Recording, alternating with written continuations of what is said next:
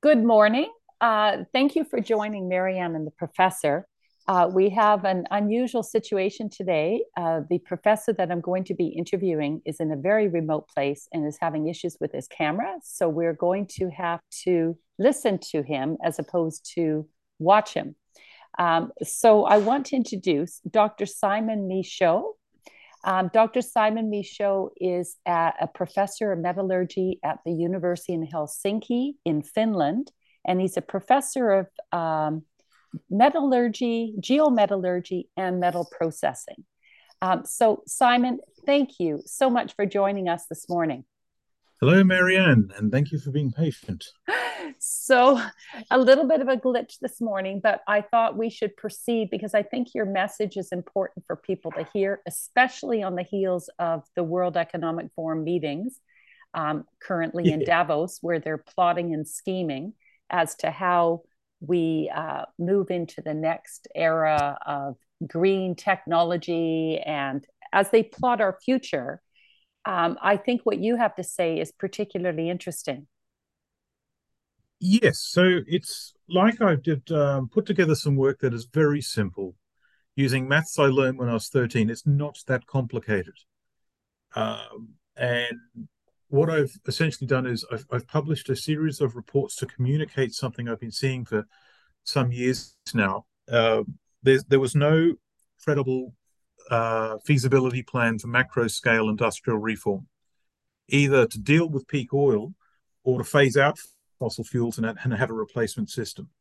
Like none of it existed, and so there were the, these there was lots of vague platitudes, and so all, all I did was pose the basic hypothesis if we were to phase uh, completely change the system that's around us now, take it from a fossil fuel based system and into a non fossil based system based on the technology that's been promoted, what would that look like?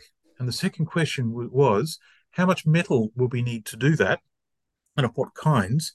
And can mining deliver it or even recycling for that matter? And the simple answer is the problem's much larger than we thought it was, much, much larger, uh, to the point where we certainly don't have the time or the money to do it in the time we've allowed ourselves left. And even if we were able to do it, there's not enough minerals in the ground to deliver the needed volumes of metal. And as most of the system is still fossil fuel based, we can't recycle something that hasn't been constructed yet. So we've got a series of overlapping problems. So, Dr. Simon Michaux, can you run through when I uh, saw your thousand page report and saw a list of the metals that are required for green technology, such as copper, lithium, cobalt, can you run through the years of production required for each of these to meet the 2019 levels? or maybe you can describe that and run through the numbers because I was horrified when I read this because I thought this is relatively simple math that seems to have eluded the elite in their yeah. um, you know their fantasies of of the direction that we are to be headed with the green technologies.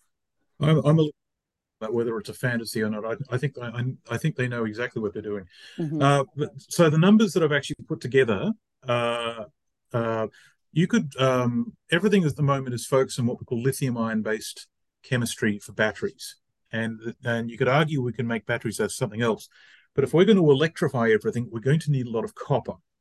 So let's look at copper. Now the world production in 2019, and 2019 is the last year before the COVID pandemic hit, so it's the last sensible year of data. We had uh, the the global mining industry produced 24 uh, million 200,000 tons of copper brought to the market. Right. Now, if we were to electrify everything, turn uh, uh, replace all the vehicles around you, some of them are electric vehicles, some of the hydrogen fuel cells. If we were to phase out oil, gas, and coal electrical power generation, and in its place put in solar panels and wind turbines and hydropower and nuclear power and geothermal power, according to the split that the International Energy Agency says, right? Uh, and if we were to phase out gas heating of buildings and have a green alternative, which is essentially in this case electrical heating. So if we did all that, we need a whole stack of metals. Now for copper, we need 4 billion 730 million 43,227 tons of copper. Now that's assuming a 28 day buffer for wind and solar power uh, generation, which is highly intermittent, and that's to get us through seasonal variation. And that's probably too small. So hang on. So we need 4.7 billion tons of copper. We are producing 24 million tons of copper a year when things are good. Now, at current mining rates, we would have to mine for 195 years to hit that target. Okay, so this is exactly, uh, Dr. Michaux, this is the report that I saw the highlights of. So 189 years of copper production required yeah. now to meet uh, some of these requirements and it gets worse lithium it, it was 9920 years of lithium yes. production and cobalt 1733 years. And i thought numbers- okay th- this is so absurd. These numbers are massive. And I, I mean my first question is have the elite not seen these numbers? Have they not crunched the numbers? It's rather important to start looking at whether or not you have capacity before you try to convert the whole world over to electric batteries. And uh, the, the most simple exercise seems to have escaped them. Am yeah, I missing uh, something, or uh, maybe clarify what in the world are they thinking?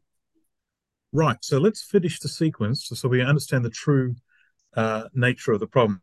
Mm-hmm. I, I think the people I've presented to have been caught flat-footed mm-hmm. um, but they're not the people in charge. So, all right, so 195 years of current production. Mm-hmm. So then, then, then the simple answer becomes, oh, well, it's just a simple matter of just opening more mines, isn't it? Right. And so, well, then we go to reserves. Current copper reserves, 880 million tons, but we need 4.7 billion tons. So current reported global reserves, as of you know, for the U.S. Geological Survey in 2022, right, the amount of reserves we have in the ground is 18.6% of what we need to replace what's around us now, with the understanding that it all wears out in 10, 20 years and we've got to do it all again somehow. So they're reserves. So then people would say, well, hang on, if the price goes up, then a lot of resources get reclassified as reserves. A reserve is a mineralized deposit that's extractable at an economic value in the current marketplace with the existing technology. If the price goes up, we can go to resources. And a resource is simply a mineralized patch of rock.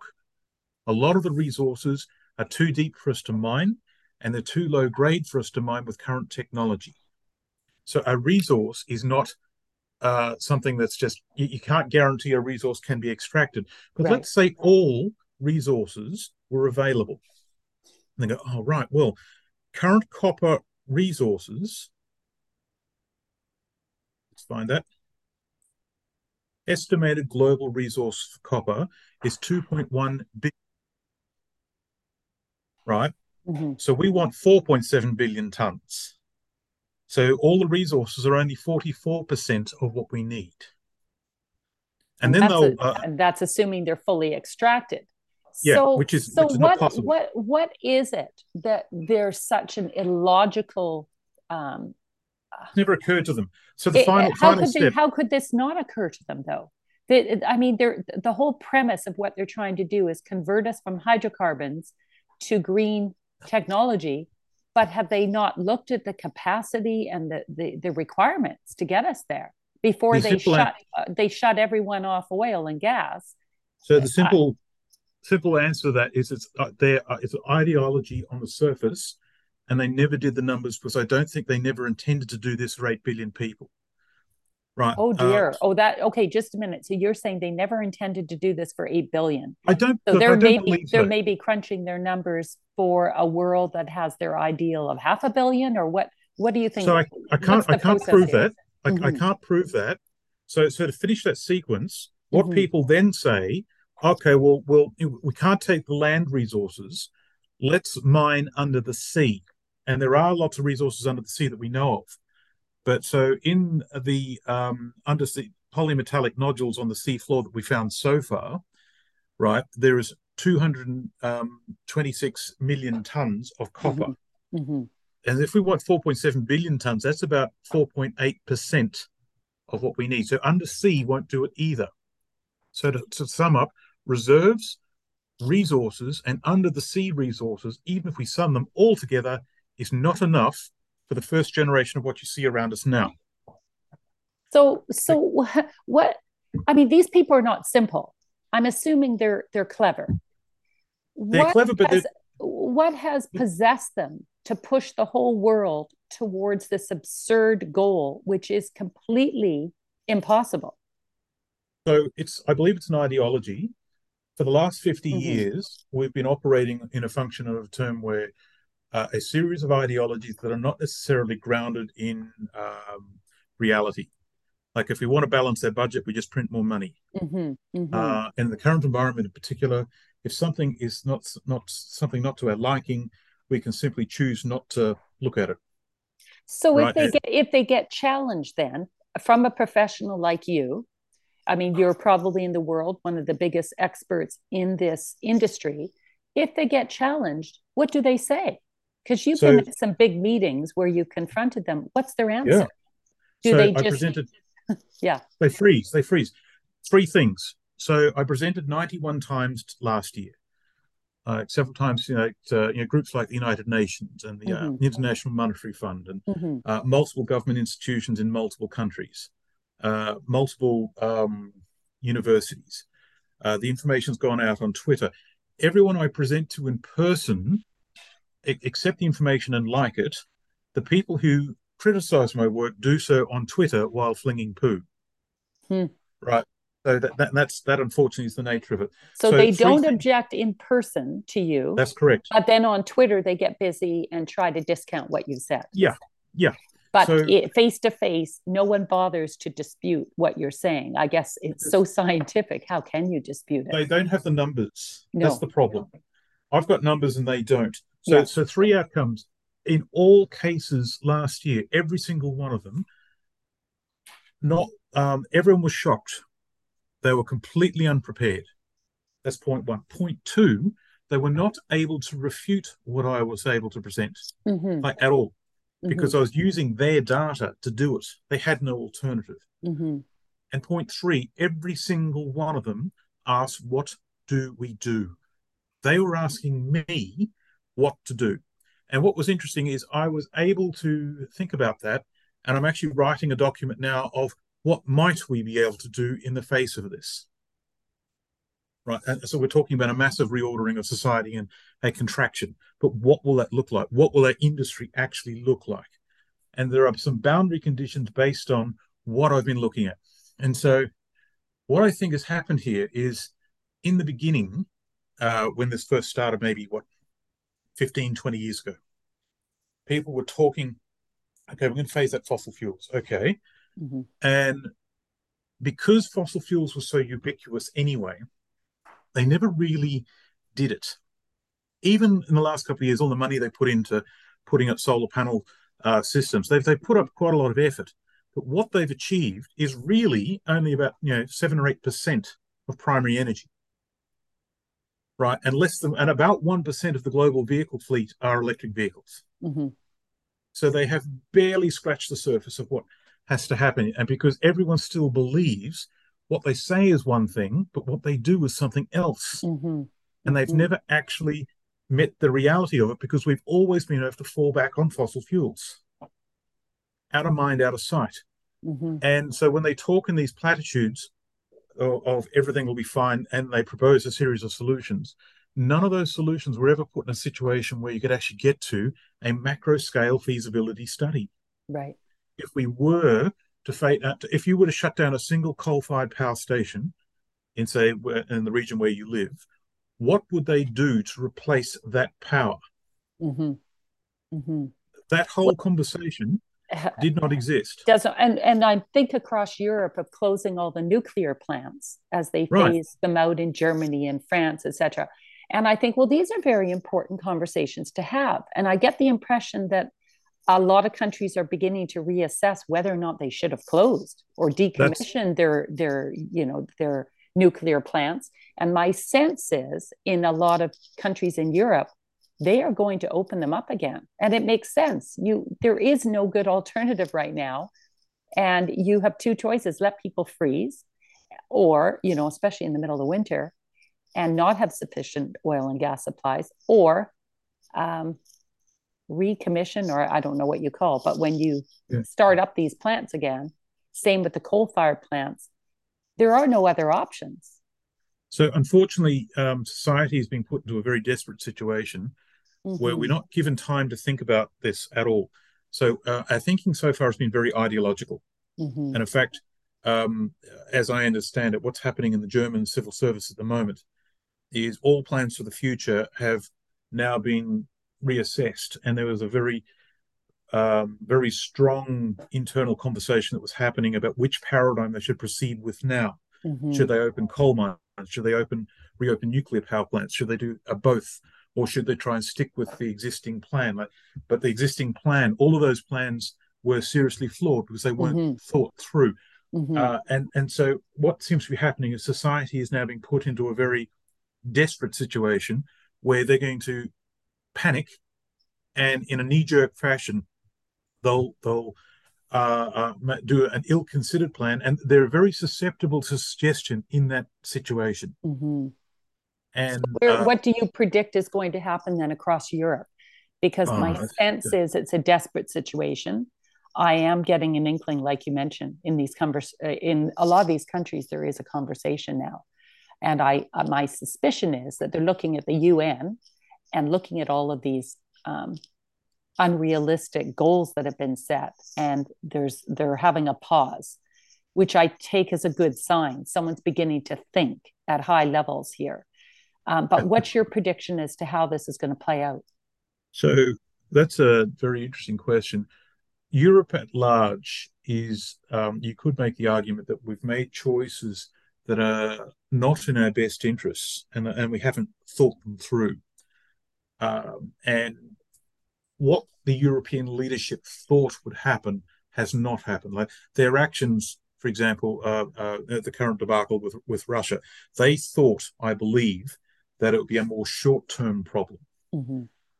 Um, but now there's not a short term problem, and now they've been they've been committed to a course of action. The moment someone blew up Nord Nord Two pipeline, um, they're in a very difficult situation, and there is no reason not to get them out of that uh, uh, situation. So you know how they have phrase, everyone has a plan until they get punched in the face. Mm-hmm. Mm-hmm. Well, we've been punched in the face only to discover we don't have a plan. Mm-hmm. Um, as to what will happen, I don't know because there's a number of scenarios here. What I do believe is a lot of the current European leadership will struggle to maintain power. I could see them one by one being replaced. Uh, mm-hmm. as to how things will work out, I actually don't know because it's the conflict that we've set ourselves up for is the diplomatic solution has been taken off the table uh, uh, now, and so um, and and it's largely through our, through you know Western actions that have done that. You know, uh, for, for, example, a peace deal was on the table, but the the British Prime Minister or ex-British Prime Minister Boris Johnson went into Ukraine and stopped that process. Mm-hmm. We don't want peace is is that message. Uh, so it, it's like one side must win completely and the other side must lose completely. And until then, until that is decided, and I don't think it'll be decided quick, we're in this situation of attrition. Mm-hmm. And so I can see a situation where lots are going wrong. Now, this year, uh, there was predicted uh, uh, the long predicted food shortages and supply chain disruptions that we were thought were going to happen during COVID, but never really came through, might start coming through now. And if that happens, I would suggest all sorts of things will go wrong. And we'll just sort of see uh, uh, what we call the real economy will become very, very hard to, to function. Uh, obviously, things are going to get rough uh, but in what sector? I think it's so volatile. It's mm-hmm. it's it's almost pointless speculating what would happen beyond. It's going to be hard. Mm-hmm. Well, I look at your industry and um, energy as being kind of a core requirement for all economies. So if yes. you're cutting off supply of energy, you cause hyperinflation, which is exactly what they want, and you cause chaos and you cause unemployment and you cause, you know, you know, a tumbling of economies. So in a lot of ways, they're facilitating exactly what they they want to see. And I just wonder at what point are people going to wake up and say, we have some real crazies running the show here who are psychopaths. Would you agree? Are these people normal? Um, so I I don't actually personally come in contact with the people who would make those judgment calls. Mm-hmm. I, I, meet the people who you might call middle management. Mm. Now, the people around me all um, are appalled by what's happening, and when you talk to them, they would still claim this is all negligence or it's all an accident. There's no malfeasance really at all. So they give the benefit around, of the doubt to these crazies that this is they, all. They, well, we're, we're yeah. conditioned not to challenge people. Mm-hmm. So the vast majority of the people around me absolutely believe that that yeah yeah it's it's um, it's it's all the actions of one madman. You know the the current Russian president, you know uh, Vladimir Putin. It's all his fault. Mm. And so this is the narrative that everyone's going on. But everyone is quietly under the surface starting to do the math. Now, it's been apparent for a long time that um, these situations haven't just happened in a vacuum. Mm-hmm. They, they've happened over a period of time, and, and all the mistakes, when you put them together, follow follow a pattern. All the mistakes go in one direction, mm-hmm. right? But it's not clear to any of the people, and I've talked to fairly senior people, and not one of them, I believe, is the people with the hands on the strings and the levers. Mm-hmm. They're all sort of just sort of going along as part part of the system, like everyone else. And, mm-hmm. You know, that they have the idea that you know of uh, of the superorganism, the system, and that's the problem. Uh, but the but the idea that there is a uh, a, a, a, group of uh, uh, really really rich people who are interested, uh, who understand the situation is coming for some time, uh, what I believe happened was the Club of Rome report that was released in 1972. Everyone saw it, right? And I, am actually one of the people who actually used that report. But that, that report didn't just have the standard run, it had 12 simulations on top of that to try and avoid the calamity that's coming. And what they found was in all 12 simulations, you could delay the population crash, but you could not prevent it. That's what that study actually showed. Uh, current society is actually in what's called the standard run, as if we do nothing, but it also validated the existence of that model. So I believed the people who were very, very wealthy, who think in terms of intergenerational wealth, like they've been wealthy, you know, their family's been wealthy for mm-hmm. decades, mm-hmm. right? That class of people. They understand that they've already got the money, they've already got the money, but they want power. How do they maintain power through a known situation that's coming? And how do they social engineer a situation where a small number of well resourced people can hold a large number of people in place to accept crushing food shortages uh, and, and, and crushing um, economic austerity measures? Mm-hmm. Thus, this is the reason behind a lot of the police state stuff. It was the reason behind a lot of what we might call the conspiracy theory stuff. A lot of it's come true. Like you know the the global um, the global cashless currency, mm-hmm. surveillance state. Mm-hmm. Even the idea of the chip in the arm is no longer that far away. Right. So mm-hmm. you know the, the, this endless cycle of wars that that that, that uh, are, are, are, putting things out there. It's one by one, every single one of those theories that were so crazy when we first saw them, we're now sort of seeing them in mainstream news. The World Economic Forum, I believe, is the current front for this. Mm-hmm. Now, 10, 15 years ago, it was the Bilderberg Group and the Council on Foreign Relations who were the organizing force behind a lot of these policies. The World Economic Forum was not ever discussed. What I think is happening here is the World Economic Forum is being set up as almost like a, um, a sacrificial lamb, where they're going to roll out the plan. Everyone's going to get really angry with them, right? And they'll be, then we'll find ourselves in a really, really difficult situation and there'll be a backlash. There'll be a, a, a, social backlash, and they'll make a show of taking down the World Economic Forum. And whatever the replacement is, is the best we can do in that circumstance. But that will be controlled. Do you, you think that notice, that could that be the UN or because the UN is really the uh, the creator of all of these agendas with the you know UN the 2030 so, uh, you know the all of these agendas at a core are UN agendas are they not well that's the that's the way it was actually that, that's where like agenda 21 came from that's mm-hmm. where codex mm-hmm. alimentarius came from yeah and, and all the food stuff and, and, it was all crazy in the beginning but we're actually see it happening now mm-hmm. and uh, but um all of these groups are involved but but it, it, it, they keep changing about which group they actually operate out of mm-hmm. uh, and now that we've got international tax uh, uh, um, haven law they can operate out of anywhere and like a, a, rich group can operate out of anywhere and you'd never know where right. you'd never be able to find who mm-hmm. uh, and they, they would use the um, a lot of these vehicles like um, if you actually sit down and read what the great reset actually says you know, groups like klaus schwab and klaus schwab have actually written mm-hmm. it's actually quite unnerving but I think uh, you know you know you, have seen the internet's uh, censorship that's happened on the internet over the last few years, mm-hmm. right? It, it's very telling about what things you are not allowed to say, but you are allowed to say terrible things about the World Economic Forum. That's not censored, and so I think the public are conditioned to be pointed at the WEF as these are the people who are responsible. So when they're taken out, uh, whatever it's replaced with are the good guys. Mm. And so humanity won't rebel.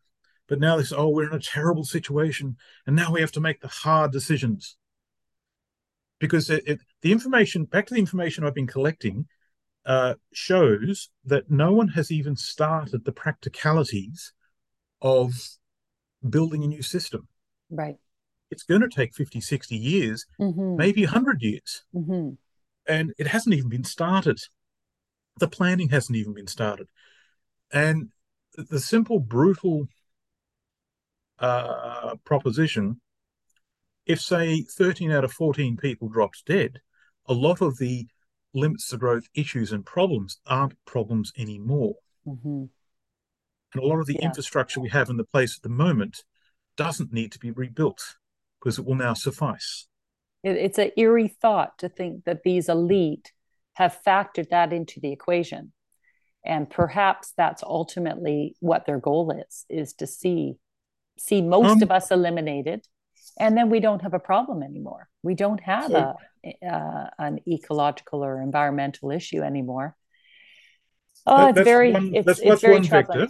mm-hmm. that's one vector. Another vector could be that they just simply used a distraction by keeping us distracted on a series of things that never actually went anywhere Mm-hmm. And mm-hmm. as long as we are looking in the wrong direction, we would never put it together that it wasn't going to work. Well, I, th- I think right. fundamentally, um, I come at a lot of these issues from a finance standpoint.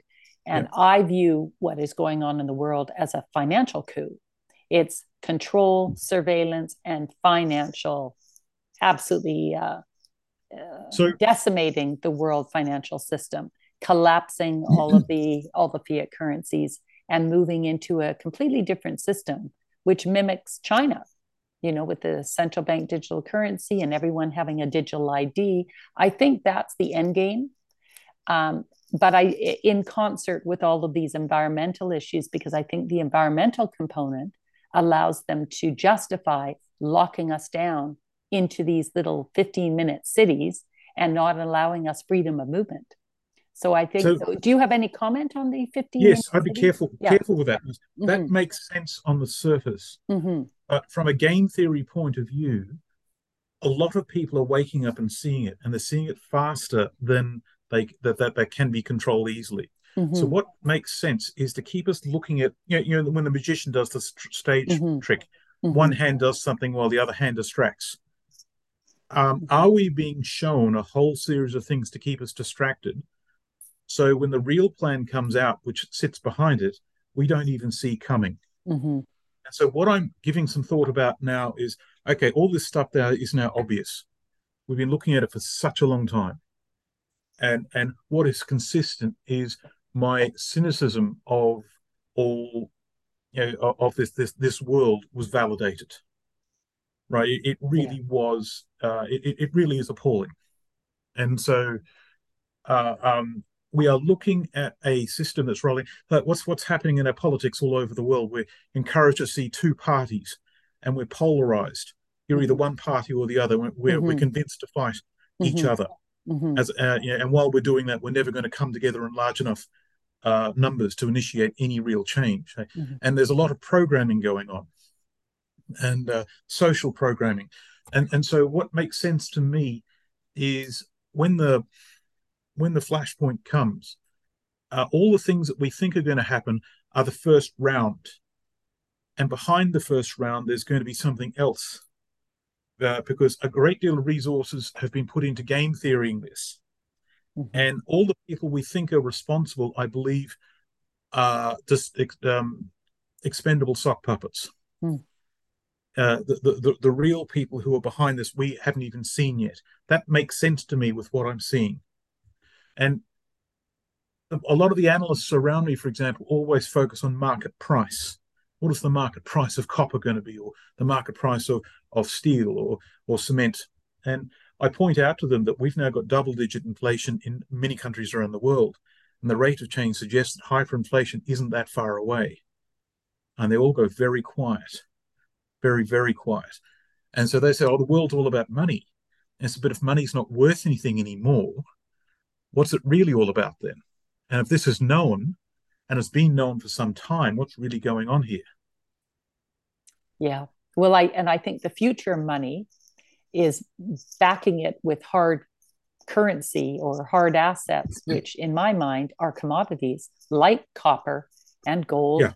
and, and a basket of commodities, which I'm hearing some countries talk about um, implementing. Logical that that's the logical direction I think money, money will go. Very logical. Mm-hmm. Uh, it's it's. Um, I actually proposed that um, in Finland that we, we bring back the old Finnish currency and we. And what what was was it well received? This suggestion.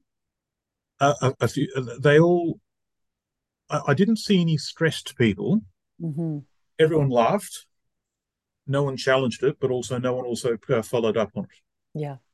And so I think when you present something to a hostile audience or an audience that is nervous about something, they collectively look at each other out of the corner of their eye to see who thinks this is a terrible idea and who likes it. Mm-hmm. And if they can see a single person who likes it, will will, will smile and, and give the body language, say, yes, this is real, this is good, a lot of people will go along with it. It's mm-hmm. like they're asking permission from the people around them mm-hmm. whether um, they're allowed to like something or not. This is how mob rule works. Yeah, but this like is that's right. It's kind of the herd herd mm. mentality. Yeah. But I think it's a brilliant idea, but it certainly flies in the face of the globalists who would absolutely be against this. I mean, their nirvana is to have a digital currency with absolutely nothing backing it. So, um, you know, the digital currency with no hard asset behind it um, allows them tremendous control you know yeah, well, if, if you're trying to back everything with hard assets that would put a massive kibosh. And i guess that whole debate or the whole movement right now with the brics countries um, you know they seem to be leaning towards backing their currencies with hard assets. Yes so that's it, true. It feels as though there's a little bit of a uh, a war going on amongst the elites right? So there's like a um I, I see a number of instead of I, I, like the idea of, of modeling the world like a horse race, mm-hmm. where each horse is a scenario, and instead of saying scenario A is what's going to happen, right, and then something happens to discredit it, mm-hmm. instead you can say, oh, I will now look at 37 different scenarios. It's a horse race. Which horse makes it over the line first? Which horse won't mm-hmm. make it at all? What do I have to see before I can say each scenario is valid? And so we've got multiple chess matches happening. And one of them is, I think, uh, the BRICS nations were, I believe, were formed in the first place to um, get out from under the petrodollar alliance that mm-hmm. has been in place since 1973. Mm-hmm. That, and that's why they formed. That's what's holding them. That's the glue that's holding them together. Right. And, and yeah. so, yes, Russia has made its move and two days after it, uh, we, we hit them with sanctions. We then uh, they come back and said, right, you now must pay for gas for rubles. They didn't cut the gas off. They said you will pay for it using our currency, and we told them that was unacceptable. Right, and so then they cut the gas off after a period of time had passed. Mm-hmm. Right, right. So that narrative is not quite how it's presented in the in, in the media. But uh, you may notice the United States has not committed resources to fighting Ukraine properly. Like you don't see any, for example, uh, airstrikes of carriers. Usually, when America goes to war, you see a lot of airstrikes. Hmm. Instead, they're sending in small uh, arms that, that that can be shipped in, and and and weapons that like you know, obsolete tanks that they that they no longer need anymore. Like, like their actions tell something very different to what the media is suggesting. Mm. Right. Uh, so because what I believe is happening is the moment they do, China will make their move on Taiwan. This is an opinion, right? Uh, and Taiwan is where the semiconductor industry is, and the Taiwanese control it with the Americans. But if China takes Taiwan, the Americans have lost control of the semiconductor industry, and then there, there are serious problems with that. Mm-hmm. So they're waiting for China to make their move, and both and I think Russia and China are actually operating together. They do have a military alliance, um, but but whether it actually can be translated to physical action remains to be seen. Right, and and so um, that's very interesting. Boy, I I could speak all day. I know our time is very limited. I have one okay. last question. Uranium. I like okay. uranium. I like nuclear power. It's clean, it's efficient. It seems as though the risks can be managed quite effectively. Um, it's tell me wh- what your thoughts are. Okay, I did a simulation on expanding the nuclear power plant fleet. Uh, and the simple answer is we can't build nuclear power plants fast enough mm-hmm. to expand them in size to actually generate enough electricity to mm-hmm. phase out fossil fuels and replace you know, oil, gas, and coal. Mm-hmm. The other problem we have is we don't have the infrastructure to handle the stockpile of spent nuclear fuel. Uh, we can do other things, but we, we simply haven't done the infrastructure. Mm-hmm. Uh, and the way the existing nuclear systems work, like uh, the current Gen 3 systems work, um, we're gen- it's, it's very expensive and it's tricky to actually make these assemblies. And, and the waste that comes out of it is highly radioactive and still full of energy. So it's like the whole nuclear industry is a research and development step to something else like a more mm. effective version of nuclear mm. that, that actually does consume the uh, energy in each and, and, more effectively, and we don't have such a lot of waste uh, mm. in, involved. I like thorium. Uh, thorium is is uh, is very interesting. That has a very different waste profile, but um, to, to, me, we haven't done enough research and development for it to be a, the primary energy source, and we certainly don't have the time to make these systems um, in the in, in, to the scale that we need them. So, if you were advising the powers that be how to proceed with energy, give me a one minute answer, and then I'll let you go because I know we're we're on okay. board time. But give me a one answer, one one minute response as to how you would proceed with the current develop, energy develop crisis. A, develop a series of micro power grids around the existing fossil uh, uh, systems. Use fossil fuels very carefully to build the next system simplify everything, simplify our technology, and develop regional capacity across the whole value chain mining, smelting, manufacturing of components, and then manufactured goods in a hmm. 500 kilometer radius around each node. We must simplify that, that. There's no choice in that. Very interesting. So everything much more decentralized model. That's right. That's interesting. Right. Uh, you know, every time I think of solutions to our current dilemma, decentralization comes up in terms of power, um, in terms of you know the politics. Decentralization, I think, is always good. But this is very interesting. That model of decentralizing the power grid, industry and having and, and, and having industry um, yeah. around those hubs where the energy yeah. is is available. Industry will move to where energy is. Energy mm-hmm. will change its form. The, the mm-hmm. industry will change its form. People will move to where industry is, jobs, and food production will have to move where people are. So that chain yeah. reaction has to happen, yes. and then you go through the loop again of how much of this is actually possible mm-hmm. with the people that we have and the systems that we have, and you go around that loop in a Maslow hi- hierarchy of needs uh, context. Very interesting. Very interesting. Do you have any other message that you would give the powers that be um, to start contemplating? Not that they're interested, but for those of us who are interested, what would you, any other um, yes. interesting so, thoughts like that? Because that's very interesting. So we are conditioned to think um, we're screwed, the system's doomed. Mm-hmm. We're, we're, we're, we're told the world is ending, but it's all over the world all at the same time. But it's non linear. It's not going to be the same for everyone. There will be pockets of humanity right across the uh, planet who are not in the same situation as everyone else. And if they're smart, they can respond to this in a different way. Not everyone is going to see these problems, you know, the whole point of free will, right? And so the question is, what kind of world do you want to live in? Mm-hmm. And if it's up to you, and if you're in one of those pockets, what do you do? And how far would you go to create that situation? Or do you take on the narrative movie, in which case, sit down and drink some beer? So either you're defeatist in your approach, or you become very proactive and That's correct. industrious. But you must, but you've got to look at all the nasty stuff and not reject it. Just navigate around it.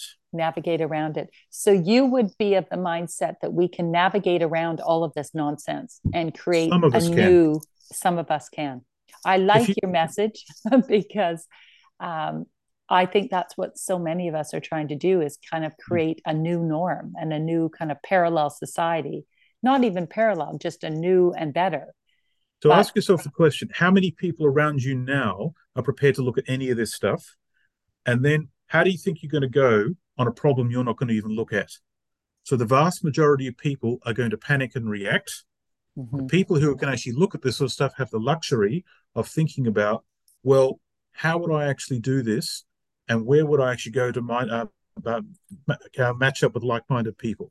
Yes. The future is non-linear.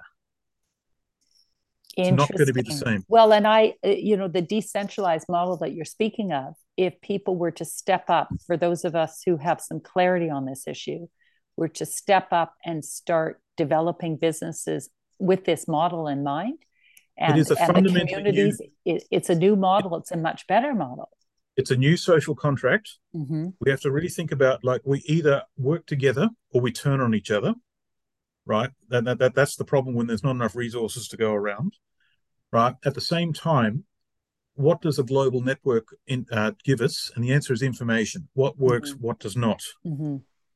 And then there also has to be more trust and transparency and better information. And the individual person has got to socially evolve to be much more competent because at the moment, we let a lot of our thinking be done by other people. Mm-hmm. There's a great deal of complacency.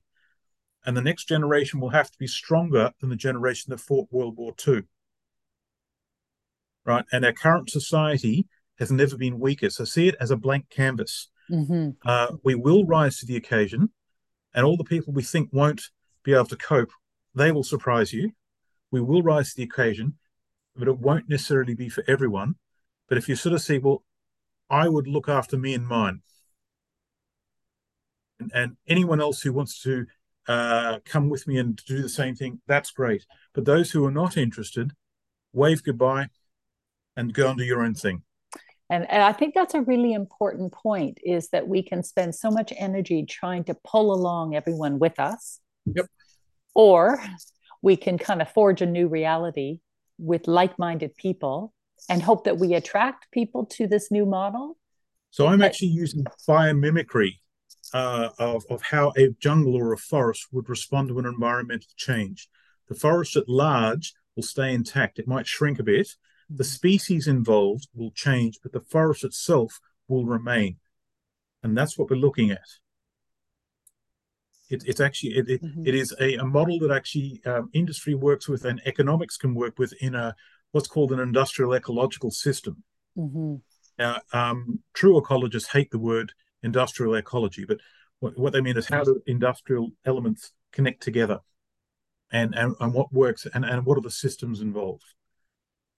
And so I'm giving some thought about what that will look like. Mm-hmm. Mm-hmm. Well, what I appreciate about your message here, Dr. Michaux, is there's some real optimism and there's some very practical solutions.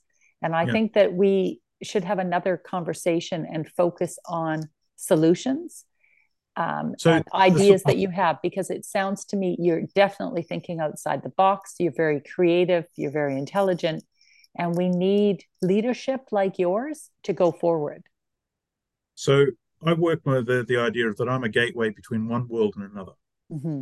right and and so that's that's what i'm trying to do here so we must look at all the nasty stuff work out which parts of it are illusion mm-hmm. right and then decide who are we really and then make it true. Well, Dr. Simon Michaux, thank you so much for being with me today, all the way from Helsinki in Norway or Finland, sorry. Finland. Um, and thank you so much. I, I, understand you're somewhere very remote today, and that's part of the problem that we yeah. can't see you. Uh, but thank you so much for for your time and your insight today. And I look forward to chatting with you again. Okay. Okay. And you didn't know this, but there was a squirrel running up and down the tree behind you out the window. We have a bird feeder that the squirrels adore. so, yeah, I bet. I yeah. bet they do. Okay, thank you.